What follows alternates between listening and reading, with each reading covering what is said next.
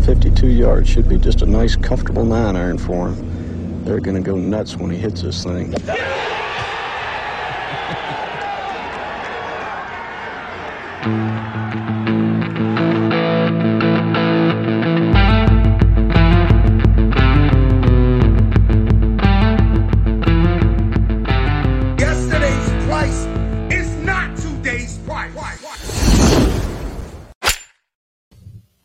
Yo, yo, welcome in, friends, to your weekly golf gambling club meeting. My name is Joe Idoni, your host at Tour Picks on Twitter. Give me a follow. Uh, this is the Preferred Lines podcast, live streaming right now on Twitter and YouTube. Um, you can also check the audio version on iTunes and Spotify. Right after we wrap up here, uh, we're going to talk BMW Championship. I got a special guest to to help me out and and figure out this brand new course that we have uh, this week. While you're here, give it a like, subscribe. Always appreciate that kind of stuff. But here's what's on tap for happy hour tonight. Quick course preview. We're going to talk to PGA Tout. Uh, key stats to look at this week, which I really want to get his opinion on. Then we're going to go through the odds board, top favorites, mid range, long shots. We'll talk them all. I'll give you my best bet of the week. Please, if you're here now, feel free to drop a question into the chat for either John or myself. We'll be happy to answer, and that will also enter you into a drawing for a preferred lines t shirt. Um, looking forward to that final thoughts segment at the end before we wrap it up. Sponsor fantasy points in your top right, left corner, depends on how you want to orient it. Uh, fantasy Points Media Group, proud to be a member. Then Lines 22 is the promo code that will get you 10% off a monthly sub. Huntman did his course preview. Bunch of good content creators. Dom, who was on the show a couple of weeks ago, is over there. Uh, support them. They support me. You know the spiel. Here's what we got this week at the BMW. Brand new course, Wilmington Country Club out in Delaware. Uh, not sure there's been many PGA Tour events there. 7,534 yard par 71. There are three par fives on the course, your normal four par threes, and the rest will all be par fours. The par fives this week ranging 582 to 649 on the card. Um, be interested to see kind of how those play. Robert Trent Jones golf course original design. The greens are bent grass. Um, I don't really want to waste any more time giving you my thoughts on the course without bringing in the expert himself. Welcome back to Preferred Lines, John Hauselbauer at PGA Tout. What's up, my man? Joe, my friend, thank you for having me. Excited for BMW. I have some big shoes to fill because nobody can miss when they come on the show, from what I hear. And I can't seem to hit. So I feel like this is a match made in heaven. This is a long time coming. I'm feeling very due in the last uh, sort of full field event. It's not really a full field. It's It's the last event of the year. Nobody cares about next week. Yeah. Um, Super Bowl week, like you mentioned, you said you are going to be there Sunday this week. What is your like? We've never seen the course. Wilmington Country Club, first time they're having a PGA Tour event. Do you have like an overview thought of of what this place is going to reward, how it's going to play? Like, what's your your first and, and most important opinion on the place? Yeah, it's a lot of um, inferences, I guess we would say. You can't be too confident about how it's going to play, but there's a lot of stories that you can kind of tell with the scorecard and what the the stat sheets are telling you. So, uh, 7,500 plus yards, deceptive or uh, like yardage, Okay. as you said. A lot of that is tied up into the par fives. I think you look at what happens at Corales. I think that's a good example of why total yardage doesn't really tell the whole story. You look at people who've won at Corales, which has two 600 plus yard par fives and some behemoth par threes, and it's like Brice Garnett and Graeme McDowell and and Joel Dahmen and Chad Ramey. So like, I'm not saying that these plotters are like better off here, but when the bombers aren't reaching the par fives and two, there's a little bit less of a disadvantage to not having uh, driving distance. With that said, it whenever we have narrow fairways and thick rough into big greens, that tells me that guys are just gonna swing freely. Like if, if the narrow, if the fairways are narrow, there's not really any sense in trying to aim for the middle of them. You're probably gonna miss them anyway, so you might as well hit it as far as you can. That was the strategy at Winged Foot. Those greens were massive, and it you you saw it pay off for all the bombers. So I'm still leaning towards bombers. I think there's a, a good advantage there. Yes, there's six holes, 400 to 450 yards, a lot of holes like under 450. So it's not going to play the full like almost 7600 yards, but I still want to find guys who play longer courses better. Yeah, and one thing I noticed, John, about um, even the par fours, like a lot of them, the yardage is kind of eaten up by those par fives. So six of the holes that are par four, so one third of the entire golf course, uh, 437, 413, 391, 430, 393, and 419. These are driver like maybe gap wedge holes for a lot of these guys. You couple in the two 640 or so yard par fives, and you're also going to have some more shots there right around 100, 125 yards. Is that a proximity that you're kind of honing in on this week, or what range do you think the majority of shots come from? I, I'm sure it depends on the players, but in general. Yeah, that's a, that's a big question mark. Usually, that's something I rely on, like a data golf for Fantasy National, and just look at what the distribution was the year before. Um, it's tough because here we don't really know if guys are going to pull driver on every hole if they want to sit back. That's kind of to each their own, I, I guess. So uh, I tend to actually stay away from the proximity stats because your proximity way for Cam Young is not the same as your proximity way for Chez Reavie and you're trying to model an entire field. So I struggle with that a little bit. I that's for that reason I kind of lean towards the the whole specific ranges and see over a, a, wider sample size who plays these shorter par fours better, who plays these longer par fives better. That's just my opinion. Everybody kind of approaches it differently, but I think more than um, you know, looking at it at a, at a very micro level of hole breakdown and proximity, I'm I'm leaning more on comp courses, courses that I know are narrow fairways, thick, rough, big greens, firm and fast bent grass. Like that's something that we see a little bit more often and something that I'm I feel a little more comfortable modeling off of. Let me ask you about those greens. 8,100 square feet on average is massive. It's about double what we saw um, basically sort of the last time we were in the Northeast when we were up there in Boston for the US Open. Like, holy shit, that seems huge. Like, how do you how do you analyze that and like figure out who's good at like 90 foot putts potentially? Like, is it more so factoring? I guess what I'm asking you, are you putting more of an emphasis on putting or is it more so less of an emphasis on like chipping, pitching, sand saves because those greens are so easy to hit?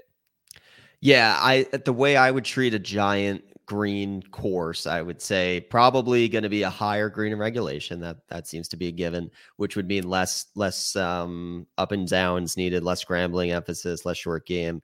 Um, that's the you know like I want to draw comp to Torrey Pines, but that's the such a significant difference between here and a place like Torrey Torrey Pines, where like your your your ball striking is probably you want similar ball strikers who have success at both, but short game so different because Torrey Pines has such short, small greens and it's such an emphasis to be good around the greens.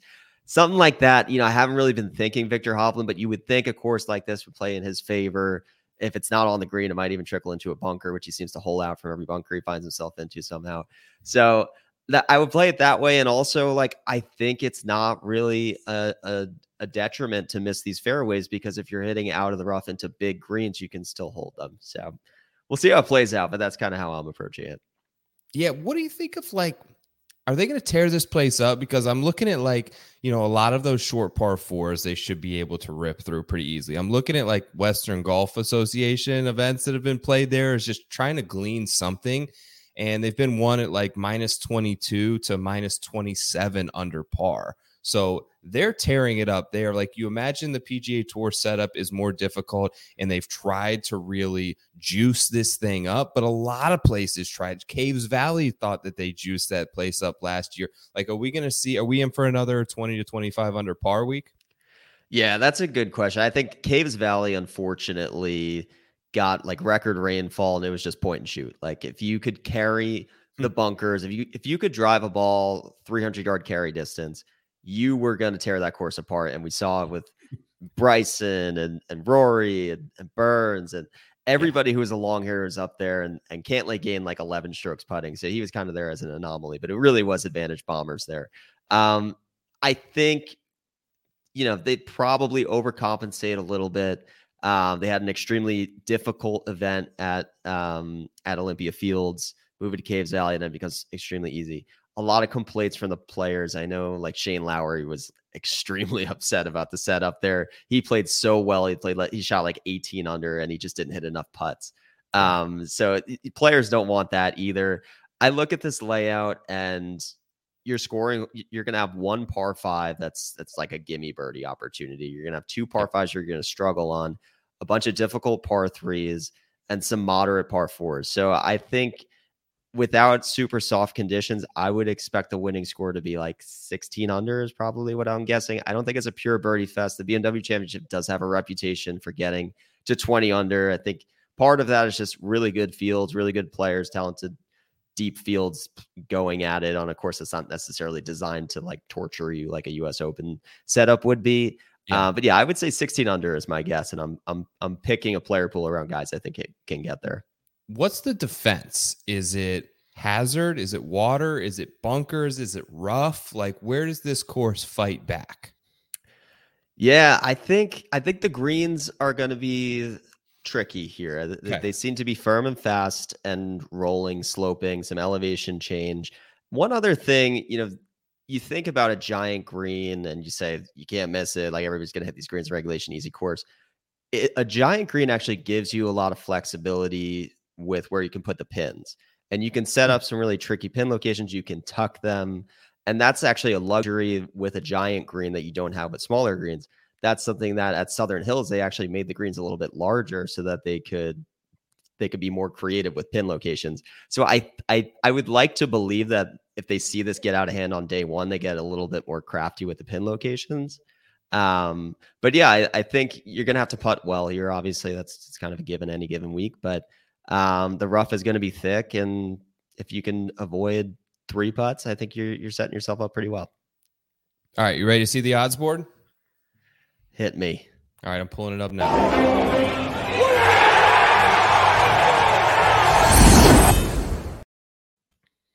All right, odds board, betting the board, brought to you by Fantasy Golf Pod. Chad, Eric, Jish, all my boys over there doing their thing on either Wednesday or Thursday nights, um, right before the tournament. Check them out. Chad does a bunch of good stuff, has ownership projections, talking like guessing the sort of pricing, which I always love to see the narratives. Uh, give those guys a follow over there. Without further ado, let's bring in the odds board. Your favorite this week, as it has been almost every week, is Rory McIlroy. Jon Rahm back in second, 14 to 1 over at DraftKings.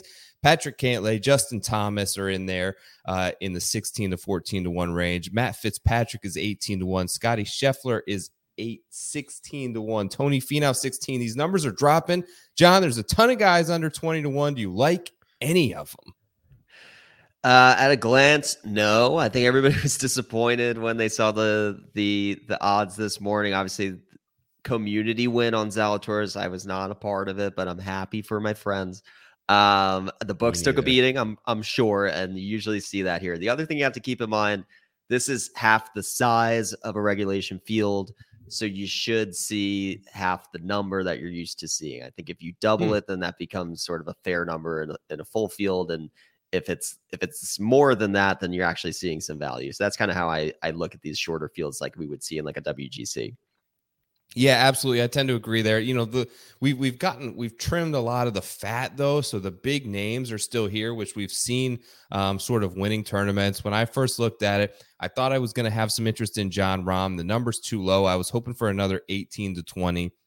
For me, I was drawn to JT. I was drawn to Patrick Cantlay. Haven't pulled the trigger on either one of them yet. I'm still kind of in between the two, but I did bet a guy that I don't normally bet, and it's kind of part of this like just not ignoring the stats because I feel like they've really like if you've just been looking at who's striking it and who's playing well, it's kind of been obvious. I'm not going to go Willie Z back to back, but I am going to go 3 out of 4 for big man Tony Finau. 16 to 1, best bet of the week for me. Uh first right now in strokes gained tee to green, absolutely crushing at the last 36. His approach numbers have been fantastic. Second, he's hitting his irons really as well as he maybe ever has. Uh scrambling like if we're going to talk about a place where you can potentially bomb and gouge and just hit it into the rough and try and get yourself up and up and down in many instances when there's not like behind a tree is for birdie in these uh in these type of courses. Scrambling second in the field. His putting is vastly improved and like bent grass is really the place that you want to play Finau that's not going to be like an abnormally you know, that, that he all of a sudden has a good week because he normally uh, has done that pretty well. So he's putting it well. He's hitting his irons great. He's scrambling his tee to green. Everything's sort of lining up. The recent form there, even a fifth last week at a course that I think didn't quite make as much sense for him as a place like this does. I'm going to go back with no course history and just kind of ride the guy who I think over the last month has has played the best golf. Yeah, that that's a good bet. And you know where else has really oversized, firm and fast sloping greens is Augusta, where he actually tends to putt well. Mm-hmm. One of the only times of the year before he became this transcendent world beater. So I gave Tony a long look. I didn't end up getting there myself, but it's crazy what he's done to turn around his putter, especially when when you had that clip of him at the Open where he had that like ridiculous apparatus on the practice green. Oh god, that's the last time I bet Tony, and ever since I got off the wagon, he's never looked back. So whatever that process was, it seems to be paying dividends for him. Yeah, so Finau was second in the uh, stat model that I ran. Rory was first still, although I'm just not feeling Rory this week. And I know the course makes a lot of sense. The number is not horrible to ask given what he was at majors, but I just feel like a little bit of steam got let out of the engine there when when after the Open Championship. Um, next week, maybe I I don't know, but it just doesn't feel right when you give it how you know well Tony is playing. So Tony is second. I wish there was a, a way for like when you look at the stat models and they have the rankings like one, two, three, four, five on Fantasy National, if you could see like the gap, because I feel like the gap between Tony at two and JT at three is pretty large. Like when I'm looking across the boards of the things that I weighted, um, Finau's fantastic in almost all of them. And, and Thomas has got a bunch that are like 28th, 17th, 12th. Like he's not he's not quite as good. I just feel like Tony has really, with the recent form, uh, seemed to separate himself. What do you think about Willie Z? Like, such a moment for him. Proud of him. Like he did win on a penalty stroke against Sepp Straka in a playoff. So like, but I'm not gonna we won't remember that. We'll remember him finally breaking through. We'll remember the form and the run that he's been on for the last two years in big time events. Um, any interest going back there or no? Will in Wilmington. I feel like that that narrative kind of writes itself. Um, yeah, I mean, he it's it suits him again. I, I think the only thing you could say against Zalatoris now is like, was that too emotional of a win? Was he chasing that for so long that he's is not grinding the next couple days? I, I from what I understand with Will Zalatoris, he is an absolute grinder and he is out there practicing every day and trying to get better every single day get waking up like first guy on the course type of dude. So I wonder if getting that win just throws him off slightly a little bit. And you know, these are the sort of narratives that get me off of hitting the yeah. right the right player. But um obviously he's playing really well. I think 16 is an extremely fair number where where you can still kind of get him around. He's in this 16 range where it's like, are you going to take Zalatoris, Tony, Scheffler, Fitzpatrick, Thomas, Cantlay, like they're all 16 to 1. And it's like, how do you decide? Um, I don't think you can go wrong with anyone, any of them, but I do think it sets up when you're putting a betting card together that you want to have like at least two of these guys at the top of the board.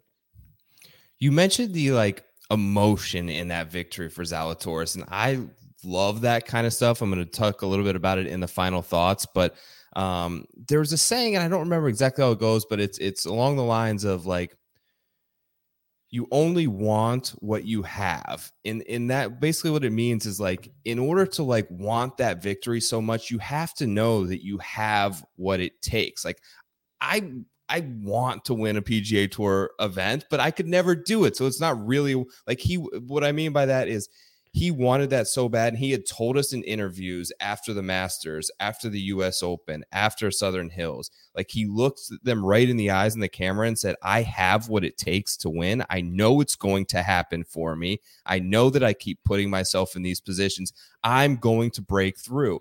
And to put that out there in such a vulnerable spot and then do it like in the FedEx Cup playoffs, I have to feel like like you could really see um, he's sort of internalized a lot of this over the last year in how much it meant to him and that sort of release and being able to come through.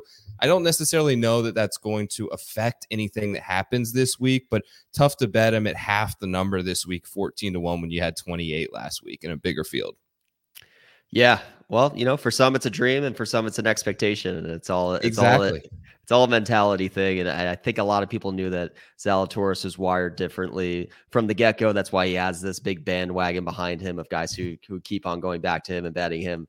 Uh, it did seem kind of inevitable that he was going to get across the finish line. I don't think anybody's surprised that it, it came in that moment, but um, and it was also all the uh, the old caddy's fault. So it's not even his Yeah. fault.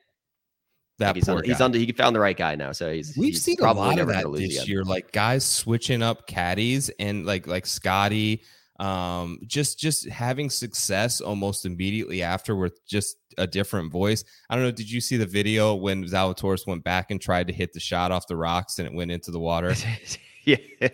so great. Like check He that spent about it out. 10 Um, minutes. I can't too believe he thought about it for evaluating that long. But uh great, just caddy earned every dollar right there. Absolutely.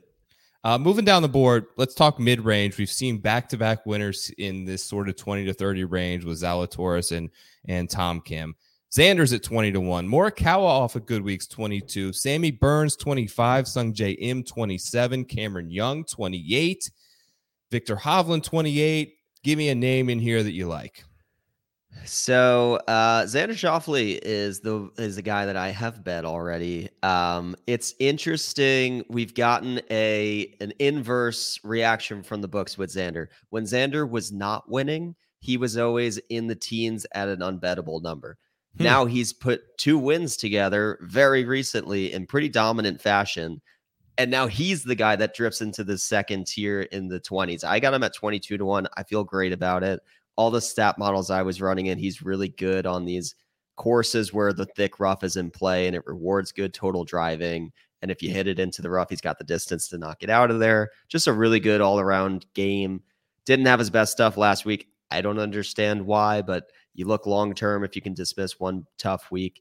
He sets up extremely well for this. He rated out like number one in both uh, long Mm. par three scoring and long par five scoring. I think that's interesting. I don't know what the sample size behind it was, but the fact that he is kind of elite in both of those categories makes me think that he he sort of lines up well for this course. And he's a prolific winner now. So that stigma's gone.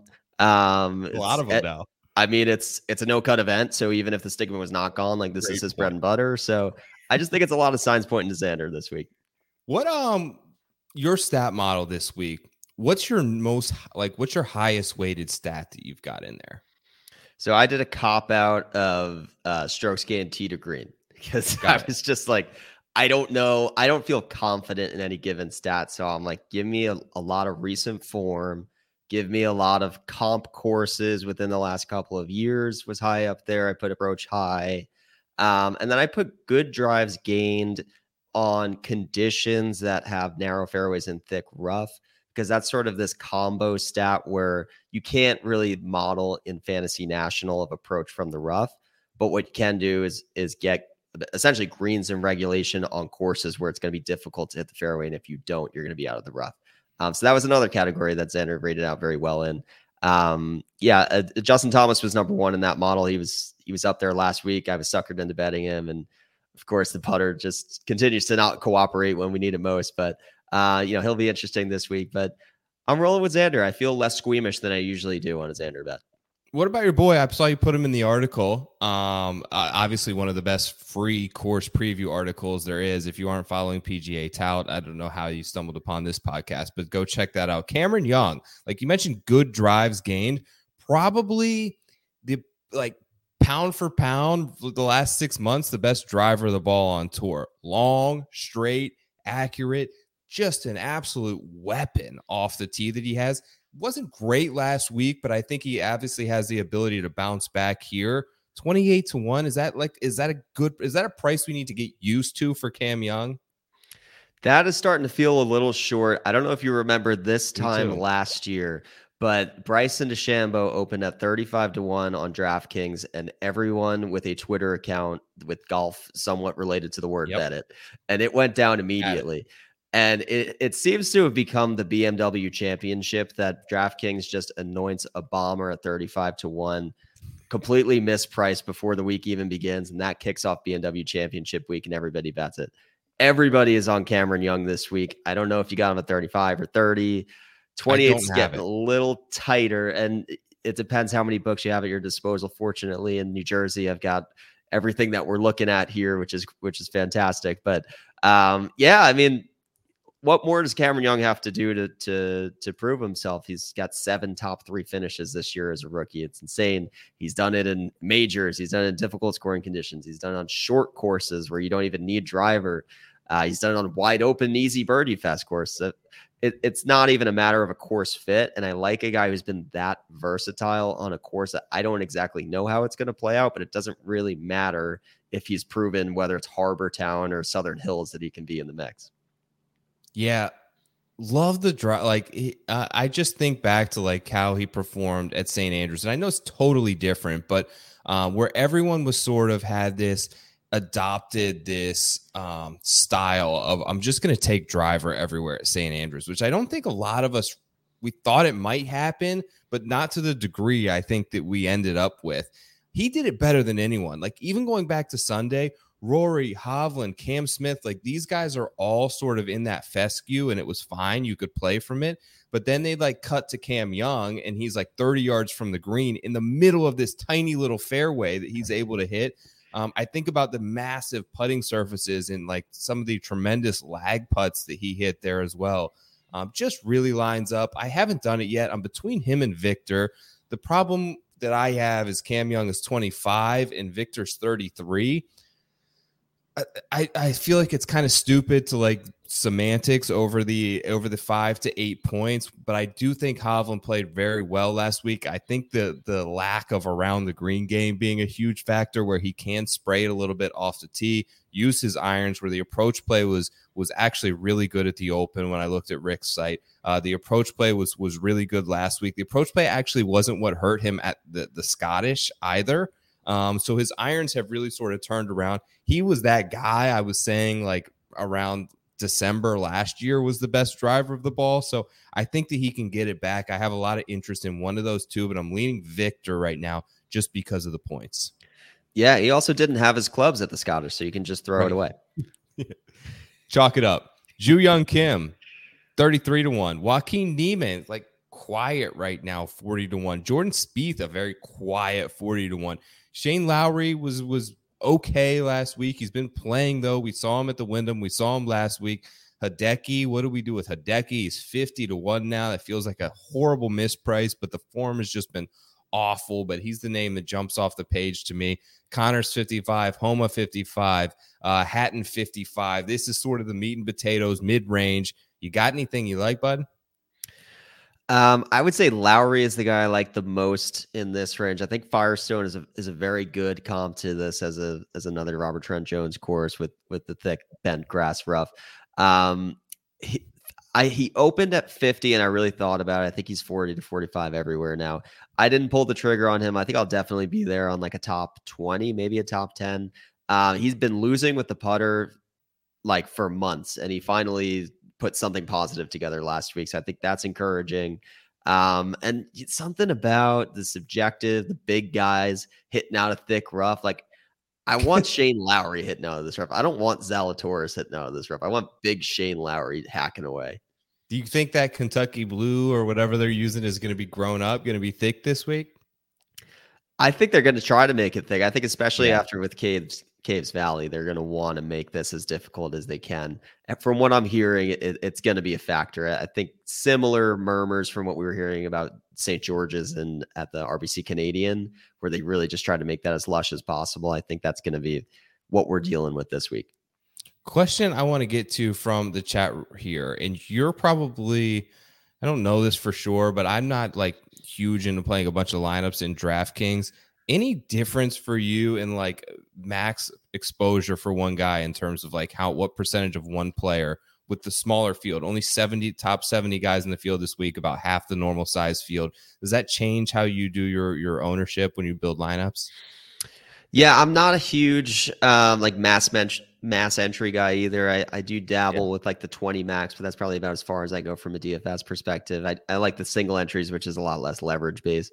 Um, but I would say the risk of striking out on a player is is much less when you have a no cut event. So if you're the worst player in the field, you're not making that many less points than the 30th best player in the field because you're still getting um you're still getting four rounds. So I think it's still a good idea to do stars and scrubs. I think you still want to go heavy on on your guys and not like spread across a very like wide player pool. So I think you want to pick up a tight player pool.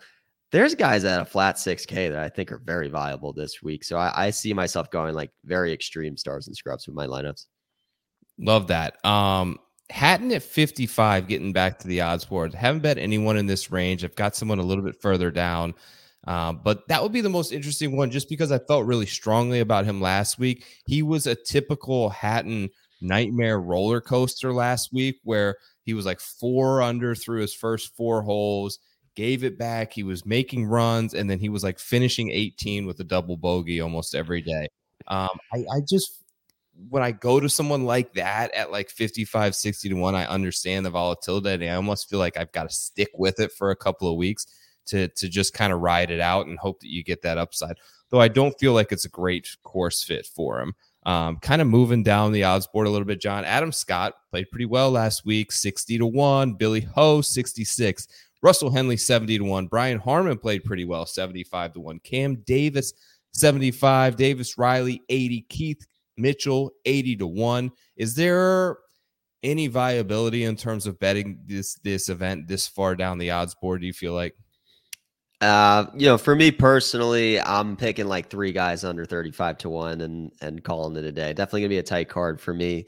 Um, you look at the winners of the BMW championship, and I think besides Keegan Bradley, it's it's been all like 30 to one or less guys.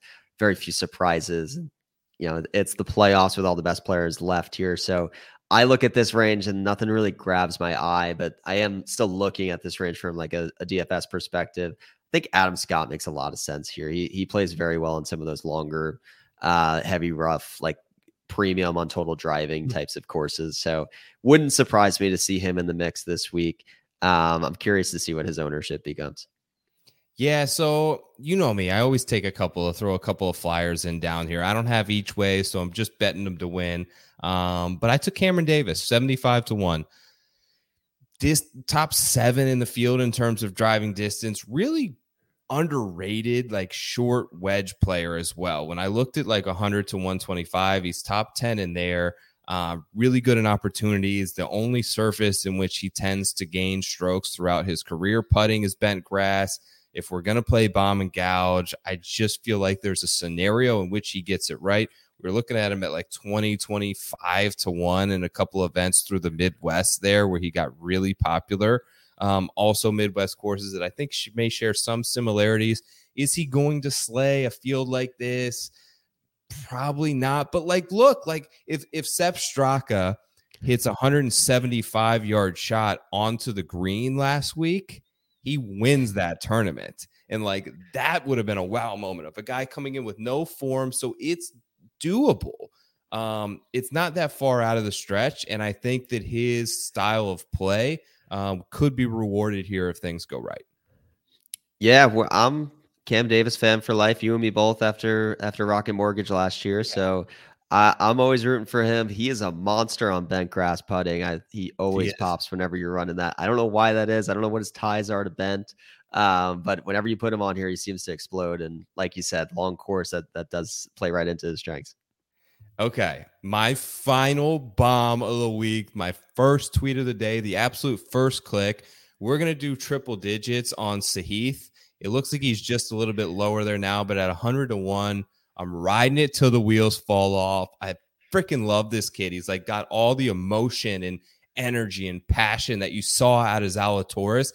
Like Sahith has that where I talked earlier about like you only want what you can have like he wants it extremely bad. He's good enough to do it. He's aggressive enough to not back down in contention and like go for it. Like what he did at the Travelers, it was such a stupid move, but in a weird way, I have so much like respect for just going for that. And I really do feel like that's going to like his style of play, even going back to Phoenix, where he was extremely risky taking driver on 17. Like that's going to be payoff at some point. And when it goes right, he's going to win one or two events in a year. I'm going to take the 100 to 1 and just keep riding it. He's always has like this really low day where he'll fire a 63 and then three like level par days. If he can put like two really good days together, he's in contention all of a sudden on Sunday. If it turns into a birdie fest, I like him even more that's my case for like a Sahith 100 to 1 ticket. And it's always going to be my case as long as he's that number. See, it's the man. I, I love this guy. Like, you got to root for it. Like, even if I don't have money and he's like in the mix, like he was at the Travelers, I'm like, I want him to pull this out. Um, just so much fun to watch as a fellow club thrower and the club dropper on the course. Like, I love to see myself out there on the course. So, in a lot of ways, Sahith and I are basically the same golfer. So, I'm rooting for him. We'll see you know, I have concerns about the the longevity of my man Mito next year on the PGA Tour. So if I if I become a free agent, I need to hitch my myself to a new bandwagon. I think it's got to be Sahith. I, I I just gotta like these guys who like play golf so passionately. Like I had that's why I like first got really into Brooks, and not like you could outwardly see it, but like the competitive like alpha like this means so much to me and like i'm i'm it just brings me back to other sports like football like stuff where you see it so outwardly um love it out of Sahith. chris has got a question here before we get out of this range don't you dare besmirch keegan i'm not going to but i'm not going to bet him what about you uh one of the things i was looking at was weighted putting hmm. on hmm. just recent last 36 rounds bent grass firm and fast greens and and three putt avoidance altogether. And Keegan was like top three. And I had to like rerun it and then like check a different sample and then look back manually and see like what am I doing here? He's like become a good putter. Like it's crazy to say. It seems insane. saw what he did at the Wells Fargo where he was actually in it because of the putter. And it's clear that he's been working on it with the aim point, something it's not a liability anymore. And it just so happens that once he got the putter to click, some of the ball striking numbers start to go away. So you hope that he can marry it together. I, am really looking at him this week, definitely in uh, in DraftKings and maybe even a, placement bet. It's Capper. Like, how did I not know it? Of course, it's Capper. Um, Christopher, the Christopher really, really threw me off there, Chris C. Um, cool, dude. Well, where else? Like you doing anything else this week? Obviously, the article is published now. Are you on any other podcasts this week? You doing any other content that people can check yourself out on? Uh, I'll be doing a quick little preview video. starting to do that a little bit more often um, for the bigger events. So I'll, I'll, probably put something up on YouTube tomorrow or tweet it out. Um, value article tomorrow, and then final bets out on Wednesday, and then look out for me if you're at the BMW Championship on Sunday. I'll be there. I'll probably wear this hat. Catch me repping Flex Seal. I won't be won't be following Munoz on a Thursday, but I think he'll still he's in the field, so I'll probably watch a couple first round leader bet. Yeah, yeah, yeah. You have to. That's it for me. Thanks, dude. Well, listen, I appreciate you coming on as always. Um, like having you on in a week where nobody's on knows shit about the golf course was ideal. So thank you for agreeing to it. Uh, always a pleasure. Appreciate you, my man. Absolutely. Good luck this week, my friend. All right. See you later. PGA tout, the absolute man. Appreciate him coming on. Um, let's talk PrizePicks. PL100. That's the promo code. $100 deposit match. Uh, they've got it's fun to do like these cross sport ones, the strokes ones. Like you can bet the birdie or better matchups, how many strokes over under for a particular player. It's fun. Um, really clean, easy to use app. PL100 will get you $100 off that first deposit. Uh, use that code that helps me out. Appreciate PrizePicks let me bring them up here. Just put them in the top corner so they give my boys a little love here on the uh there we go. On the graphic side of things. Okay. Let's talk final thoughts. What are they going to say now? That was so awesome. I'm so glad that that he did that. That I I was excited by that. Um I wasn't a part of the community who bet him 28 to 1 like an idiot. I did jump in on Sunday, but I was like I was like that guy that shows up to the party like late and he's just on it he's on a different vibe he's on a different wavelength than the rest of the people like either too drunk or not drunk enough but just didn't quite fit in um still what a moment. Absolutely loved it. The, this magical blend of competition, history, um, meaning of that, like what we saw, is something that you can't put a price on and can't be bought. Uh, Jeff Feinberg, my buddy, summed it up, I thought, perfectly on the Pat Mayo show. Congrats to Pat, by the way, um, for winning his own Listeners League. What an epic moment for him. They both had the winner. Um, it was a moment that we saw something that we rarely see out of golfers in that chip on your shoulder aggressiveness, that concoction of testosterone and emotion. Like LIV can't get that kind of tea. Um, their their low T tour, like that was uh, the incredible moment where it just all you could see it come off of his shoulder. And, and it's what makes the PGA Tour special. It's it's a story um, about struggle. It's it's about overcoming obstacles and hurdles in life that ultimately make the perseverance so much more rewarding. Um, what are they going to say now? Like I'm still in shock and awe. Like it was it was much more than beating Sepp Straka. It was a personal battle within. Like if you notice when it occurred, if you think back to it, wasn't like it was a putt for him to basically get into a playoff. It wasn't a winning putt. Yeah, Sepp Straka was likely going to make part. He was going to end up in a playoff anyways.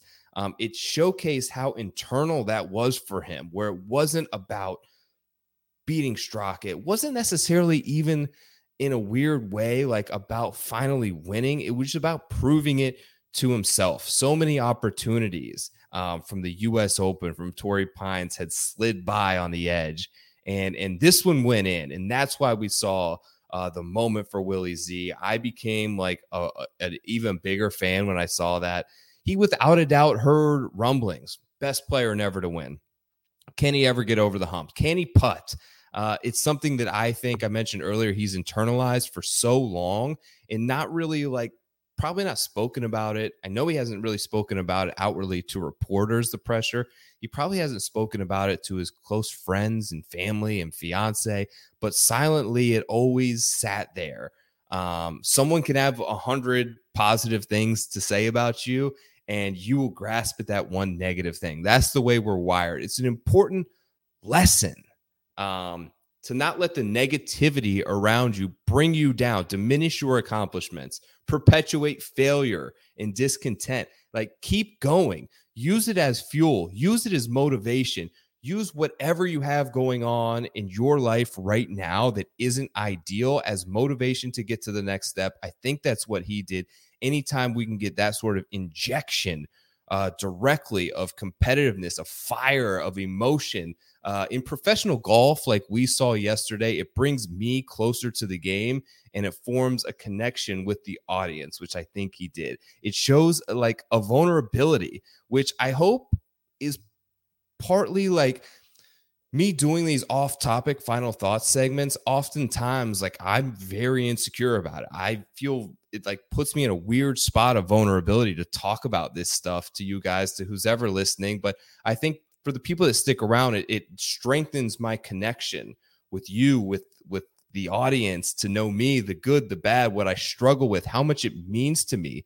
Um, and it makes this potentially more than just another talking head uh, talking about golf, but it motivates me to get better. I'm happy that he broke through, seeing how much it meant to him. I felt good for him. He used that negativity as fuel to do something better. You could see it on his face, you could see it in that hug. What are they going to say now? Let's fucking go. Love y'all. Peace. Have a great day. I'm going to pick a winner for the PLT out of the comments in the chat. I will reach out via DM. Uh, appreciate the hell out of all of you guys for checking out the show this week. Tour Championship. I'll have thoughts on it next week. They may not be positive thoughts, but I will try. Talk to you later. Peace.